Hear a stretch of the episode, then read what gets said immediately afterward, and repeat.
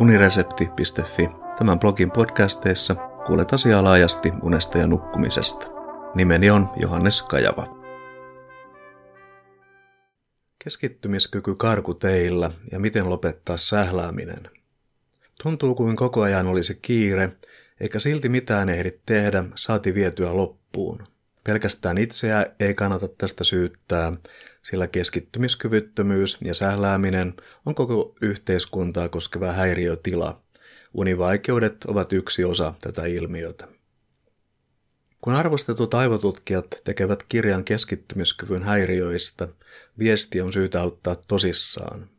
Lääkkeeksi kiireyhteiskunnan ongelmiin ja keskittymiskyvyn katoamiseen on aiemmin ehdotettu muun muassa downshiftausta – Ennen sitä kannattaa katsoa oman päänsä sisälle ja käyttää karttana Minna Huotilaisen ja Mona Moisalan, aivotutkijoita kumpikin, syyskuussa 2018 ilmestynyttä keskittymiskyvyn elvytysopasta. Hieno nimi. Kirjoittajat suosittelevat hitaita harrastuksia, huomion kiinnittämistä uneen, ravintoon ja liikuntaan sekä some- ja kännykkäpaastoa. ADHD lienee usealle tuttu lyhenne. Sehän tarkoittaa tarkkaavaisuuden, keskittymiskyvyn ja ylivilkkauden häiriötä, joka ilmenee usein jo lapsuudessa. Samansukuinen kehityksellinen häiriö on ADD, joka tarkoittaa tarkkaavaisuushäiriötä, johon ei liity ylivilkkautta. Eräs vastaavan tapainen häiriötila on sitä vastoin itse aiheutettu. Tarkkaavaisuushäiriöitä muistuttavan käyttäytymismallin, eli ADTn, tyypillisin tunnuspiirre on itsensä keskeyttäminen. Huotilainen ja Moisala kuvaavat tätä tilaksi, jossa henkilön keskittymiskyky on heikko ja hänen tehdessä yhtä asiaa mieleen tulvii samanaikaisesti toisia heti suoritettavia tehtäviä. Mikään ei tule kerralla kunnolla tehdyksi. Käsitys siitä, että kykenee tekemään monta asiaa samanaikaisesti, multitaskaus, on virheellinen ylpeyden aihe. Selaamme lehteä, vilkuilemme TVtä, vaihdamme sanoja läsnäolijoiden kanssa, räppäläämme puhelinta ja niin edelleen samanaikaisesti. Tutkimusten mukaan aivot eivät kykene moneen asiaan yhtä aikaa täysipainoisesti, vaan tarkkaavaisuus hyppii edestakaisin kohteesta toiseen ja aivojen kuormitus kasvaa. Toimimme parhaiten, kun keskitymme yhteen asiaan kerrallaan. Lisäksi häiriötekijät on syytä minimoida. Esimerkiksi kun pitäisi rauhoittua nukkumaan menoa varten, puhelimen piippaukset, työsähköpostien lukeminen ja kaikki muu, mikä ei palvele rauhoittumista, on syytä jättää huomiotta. Puhelimen voi laittaa äänettömälle ja tietokoneen lepotilaan. Miksi teemme jotain sen sijaan, että emme tekisi mitään? Filosofinen kysymys. Päätöksen tehdä jotain, biologiset ja psykologiset juuret ovat kaukana eläin- ja ihmiskunnan historiassa, jolloin ravinnon hankkiminen oli työlästä ja omaa ryhmää joutui jatkuvasti puolustamaan. Näillä tavoin turvattiin jälkeläisten saanti ja hengissä pysyminen. Aivojen kannalta katsottuna edellä mainitut toiminnat motivoituvat palkkiojärjestelmässä, joka tuottaa hyvän olon tunteen aiotun teon suorittamisesta. Tämä koskee niin mielen kuin kehonkin nautintoja, iloa lasten seuraamisesta, hyvää ruokaa, läheisyyttä ja seksiä, taideelämyksiä, ystävyyttä. Huotilainen ja Moisala ovat kuitenkin havainneet, ettei palkkiojärjestelmä ole kyennyt mukautumaan digimaailman ja sosiaalisen median vaatimuksiin kovin hyvin. Niistä löytyy toki myös hyviä puolia, mutta ne ovat liian harvalukuisia toimijakseen vastaväitteenä. Emme toki toimi pelkästään nopean mielihyvän etsinnässä, vaan teemme myös pitkäjänteisiä suunnitelmia. Tässä kohtaa toiminnan ohjaus tulee avuksi. Tarkkaavaisuuden avulla valitsemme, mihin keskitymme, ja toiminnanohjauksen avulla ohjaamme keskittymiskykyämme. Palkkiojärjestelmään on valitettavan helppo vaikuttaa ulkoapäin, minkä seuraukset ovat tuottaneet yllätyksen, jota ei vielä kunnolla tiedosteta. Huotilainen ja Moisala avaavat oivaltavasti näkökulmaa nuoruusikäisen kannalta. Kun nuoren toiminnan ohjaus ja palkkiojärjestelmä ovat vielä kypsymässä, Nettimaailmassa hän saa vastaansa koukuttavuuden asiantuntijat, psykologit, kognitiotieteilijät, pelisuunnittelijat ja koodaajat, insinöörit, matemaatikot ja niin edelleen. Kirjoitin jokin aika sitten erästä sovelluksesta, Snapchatista, jossa koukuttavuus tapahtuu pidettävyyden ja kaverimäärän avulla.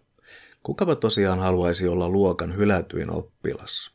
Koukuttavuus on siis merkittävän suurta. Helppoa ei ole aikuisillakaan, sillä lähes kaikki ovat jossain sosiaalisen median koukuttavassa palvelussa tai käyttävät jotain digitaalista alustaa. Työpaikallakaan emme pääse eroon sähläämisestä, aivojen liiallisesta kuormittumisesta ja häiriötekijöistä. Työpaikoilla vallitsee huotilaisen ja Moisalan näkemyksen mukaan keskeytysten kierre. Keskittymistä, häiriötekijöitä ja rauhoittuvista koskevat ongelmat tulisi huomata nostaa esille ja pyrkiä luomaan terveemmät työskentelyolosuhteet. Alkaen sivulta 79 näihin ongelmiin paneudutaan kirjassa syvällisemmin. Tässä kohden voin sanoa omana mielipiteenäni, miten huvittavia avokonttorit ovat. Mikäli haluaa maksimoida melun ja hälinän työpaikalla, ei muuta kuin terve menoa avokonttoriin. Työntekijät ovat toisinaan kuin metsureita, kuulosuojaimet korvillaan ja suojautuvat näyttönsä taakse saadakseen rauhaa työskentelylleen ja myös vähän yksityisyyttä. Tämän podcastin tekstiversiossa on kuva, jossa kolme henkilöä huutaa työpöydän ääressä istuvan henkilön korvan juuressa. Yhdellä huutajista on käytössä vieläpä megafoni. Töissä on ajoittain kiva katsella eläinvideoita tai päivityksiä, joita joku kavereista tekee someen. Miksi näin? Ajattelen, että tällä tavoin työhön saa tarvittavan lepotauon, mutta valitettavasti koukuttavuuden ansiosta tämä toiminta siirtyy kotiin saakka. Siis myös aikuisen kannattaa arvioida kaiken digitaalisen sisällön mielekkyyttä ja pohtia vapaa-ajan käyttöään. Eipä silti, tarkkaavaisuuden ongelmat vaivaavat jopa kirjallisuuden tutkijoita, joiden nyt ainakin olettaisi kykenevän keskittymään lukemiseen – Kirjallisuuden tutkija Hanna Meretoja, Turun yliopiston professori, uskaltautui myöntämään, että myös hänellä on aikaisempaa suurempi kynnys tarttua isoon romaaniin. Sarkastisena voin tunnustaa, miten onnelliseksi Meretojan kommentti minut teki, sillä tiedän, ettei keskittynyt pitkäkestoinen lukeminen onnistu kuin kesälomalla. Ennen tämäkin oli toisin.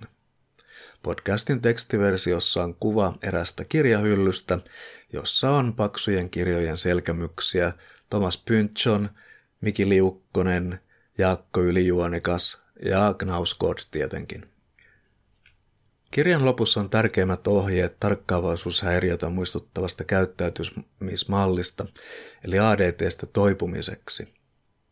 Keskeistä on aloittaa pienillä päivittäisillä muutoksilla, ja mikäli jonain päivänä epäonnistuu, sen ei pidä antaa lannistaa. Kiireen vastapainoksi tekijät suosittelevat hankkimaan hitautta vaativan harrastuksen. Liikunnan alueelta esimerkiksi rauhallinen iltakävely olisi juuri sellainen, ja jottei muisti turhaan kuormittuisi tekemättömien töiden paineessa, ne voi ulkoistaa kirjaamalla paperille tai vaikka puhelimen muistioon. Toisena neljästä ohjeesta on uni, jota Huotilainen erityisesti suositteli myös Yleisradion haastattelussa aivojen hyvinvoinnille. Kuten muutkin luontokappaleet, myös me toimimme valon ja pimeän vaihtelun luomissa sykleissä. Pohjoisen sijaintimme vuoksi, siis me suomalaiset, näitä tekijöitä on syytä manipuloida pimeänä aikana kirkasvalolampun ja valoisana aikana pimennysverhojen avulla – Tosin pelkät pimennysverhot eivät takaa hyvää unta, vaan ennen vuoteeseen menoa on varattava pari tuntia aikaa rauhoittumiselle, mutta ei sinisävyisten ruutujen äärellä. Kolmantena on vaihtoehdon etsiminen sähläämiselle. Uusien asioiden pitkäjänteinen opiskelu ja pitkäkantoisten tavoitteiden suunnittelu on juuri tätä. Mielen rauhoittumisen opettelun ei tarvitse kuulostaa liian monimutkaiselle, kun tiedostaa, että esimerkiksi kohon seuraaminen onkiessa tai takkatulen tuijottaminen on juuri sitä. Vähitellen voi etsiä toisia vastaavia tapahtumia tai keinoja. Nykyisin mindfulness on paitsi muodikasta myös hyödyllistä, mutta se voi aluksi olla liikaa rauhattomalle mielelle. Viimeinen ohje kohdistuu älylaitteiden käyttöön. Vaikka ne helpottavat arkeamme monin tavoin, ne myös koukuttavat sovelluksineen. Puhelimia viedään jopa vessaan, ettei kakkaamisen käytetty aika tuntuisi liian pitkälle. Ehkä siinä ei ole kovin paljon järkeä. Puhelimesta voi kytkeä kaikki äänet ja värinät pois, ja kun tätä kokeilee muutamana kotiiltana, alkaa hahmottua, että on aikaa tehdä kaikenlaista muuta. Osaamme toki hyödyntää älylaitteita arjessa, mutta emme silti osaa käyttää niitä aina fiksusti. Kirjan sivulla 56 on ohjeet älylaitteiden järkevään käyttöön. Jo edellä mainittujen keinojen lisäksi kannattaa kokeilla jopa some- tai älylaitepaastoa, ehdottavat kirjoittajat. Tämän jälkeen älyä, nimittäin omaa älyä, tarvitaankin vapautuneen ajan hyödyntämiseen. Ulkoilu, liikunta tai jokin pitkäjänteisyyttä vaativa harrastus ei ole lainkaan huono vaihtoehto, kuten aiempana jo kuvasin. Koko perheen unta ajatellen puhelimet olisi viisasta laittaa yhteiseen koriin vaikka keittiöön yön ajaksi.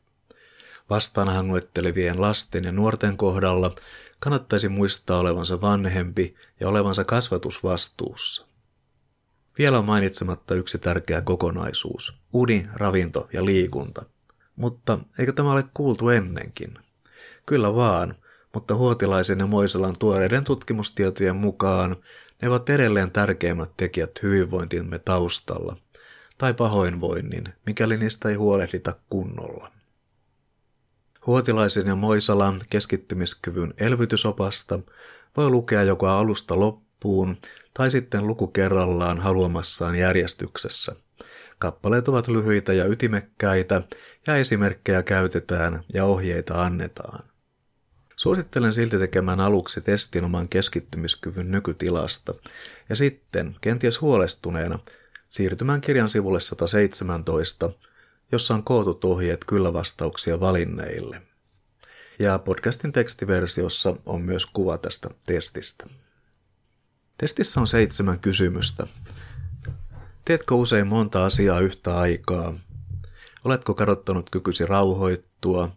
Onko nukkumaan rauhoittuminen illalla vaikeaa? Huomaatko toistuvasti räpläväsi kännykkää elokuvan katselun aikana? Tuntuuko kirjan lukeminen niin tylsältä, että mieli harhailee jo ennen kuin olet päässyt ensimmäisen luvun loppuun? Entä tuleeko mieleesi jatkuvasti uusia hoitamattomia asioita? Ja huomaatko sählääväsi arjessa tai tekeväsi töissä jatkuvasti huolimattomuusvirheitä? Teokseen sisältyy yksi ärsyttävä piirre, eräs valitettava sanavalinta. Tekijät nimittäin kuvaavat erässä luvussa, miten menestyjät toimivat. Kymmenen sivun ajaksi mieleen tulee konsulttiopas. Onnistumisen, jaksamisen tai hyvinvoinnin käyttäminen olisi mielestäni johtanut parempaan termiin. Teos on ulkoiselta kooltaan kompakti ja siinä on lähteineen 130 sivua. Sisällön lisäksi sitä leimaa huolellisuus myös muissa olennaisissa suhteissa. Taitto on selkeä, eikä kielenhuollon ansiosta silmään osunut nykyään niin tavallisia oikeinkirjoitusvirheitä. Keskittymiskyvyn elvytysopasta lukiessa mieli ei harhaillut. Teostiedot. Minna Huotilainen ja Mona Moisala, keskittymiskyvyn elvytysopas, tuumakustannus 2018. Kiitos kuuntelemisesta ja mikäli pidit jutusta, linkkaa se unesta ja nukkumisesta kiinnostuneille.